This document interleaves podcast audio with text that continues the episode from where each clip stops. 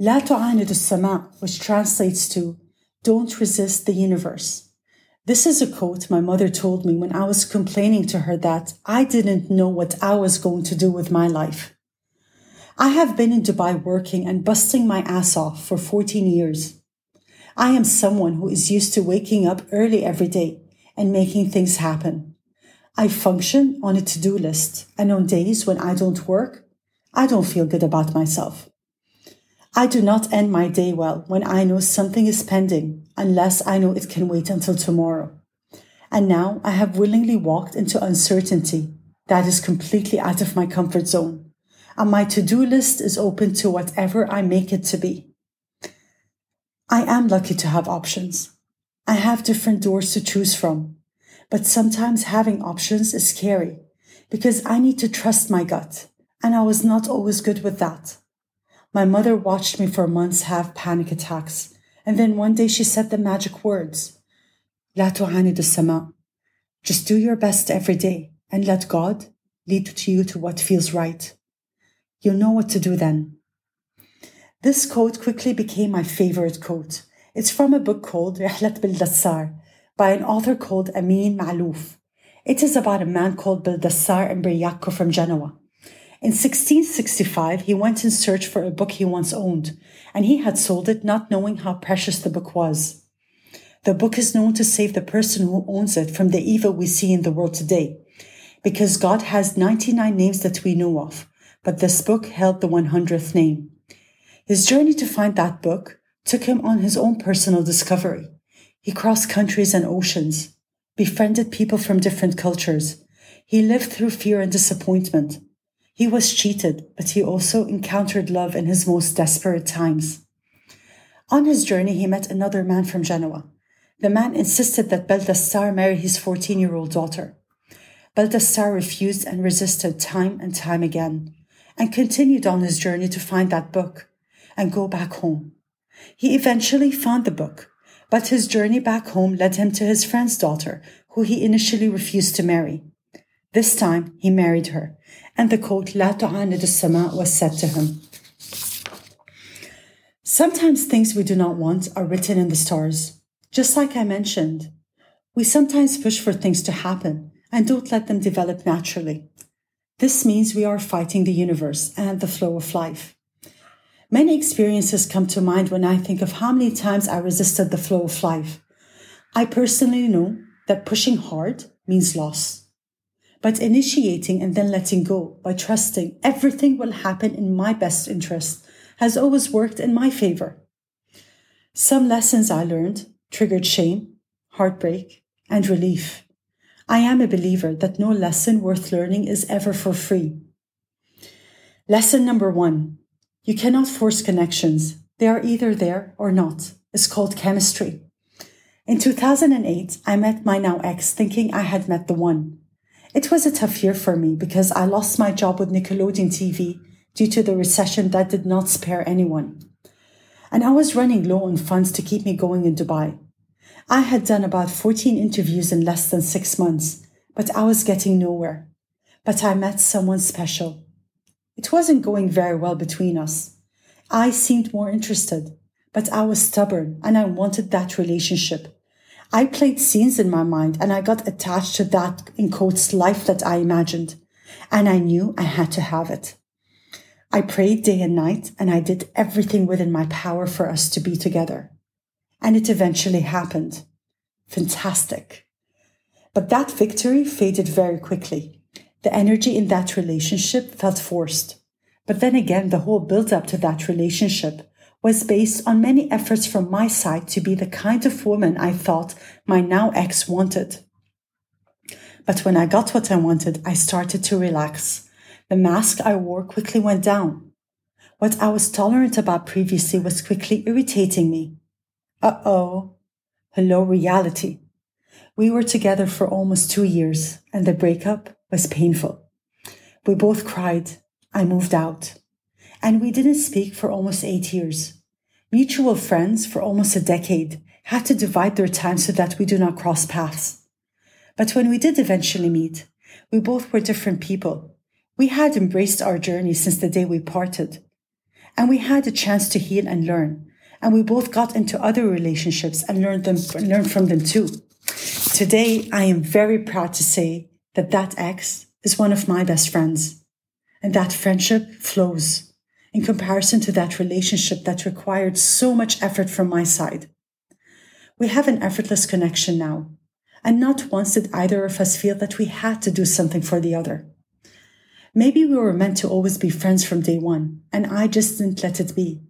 Who knows? لا تعاند السماء.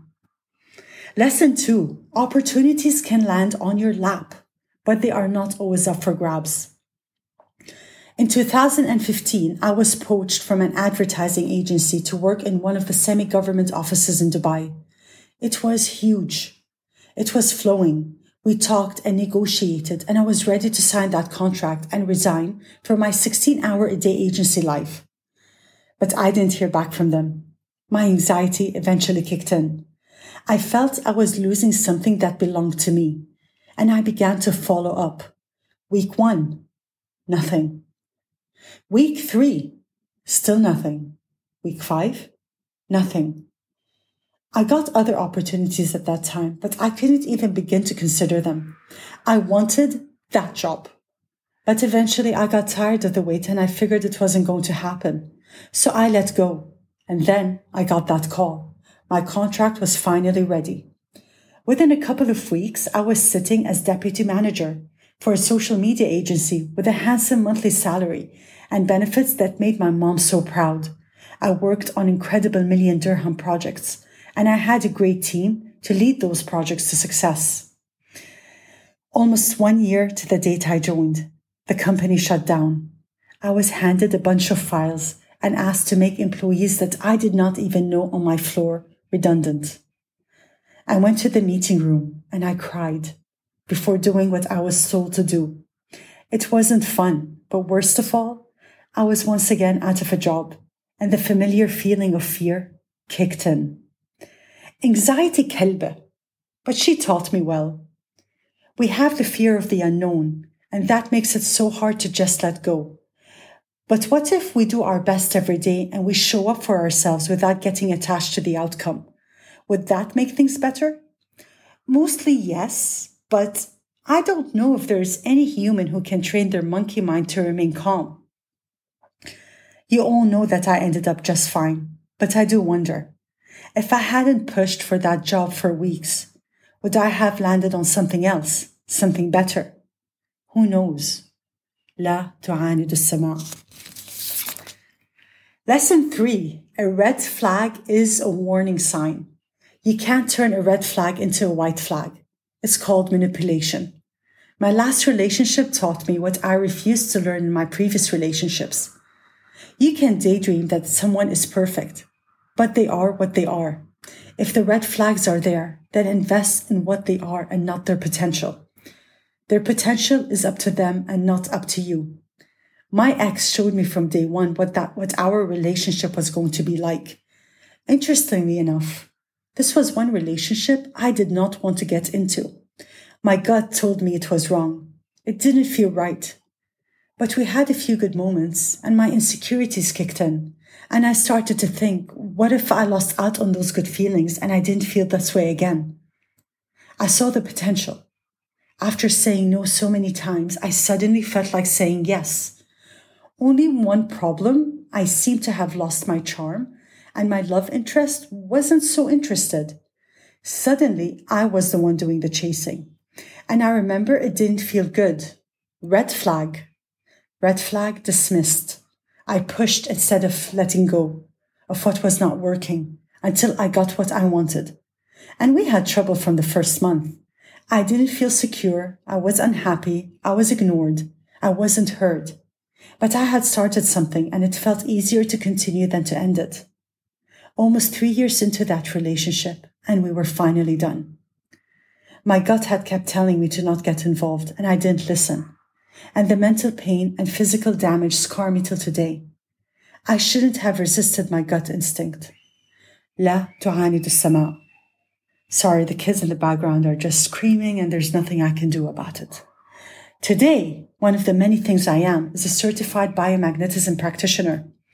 Biomagnetism, in short, is a natural therapy that uses pairs of magnets to equalize the organism's pH levels. In the 2020 lockdown, I met a Mexican practitioner, sorry, practitioner. His name was Jorge. He did biomagnetism too. And he saw right through my anxiety the day we met. And he told me that the best way to eliminate anxiety is to kill it. Anxiety is a virus. If you don't get, if you don't get rid of it, then it will take over and it will wear you out. So how do I control my mind? I asked. He gave me the best tool. Dwelling on yesterday creates depression. Thinking about tomorrow triggers anxiety. But if you do your damn best every single day without shortcuts, then you will sleep better. Nothing about tomorrow is guaranteed anyway. So how about you do your best today and life will work itself out for you? And he was right. Overthinking is resistance. لا تعاند السماء. Thank you for listening in and I will see you next time.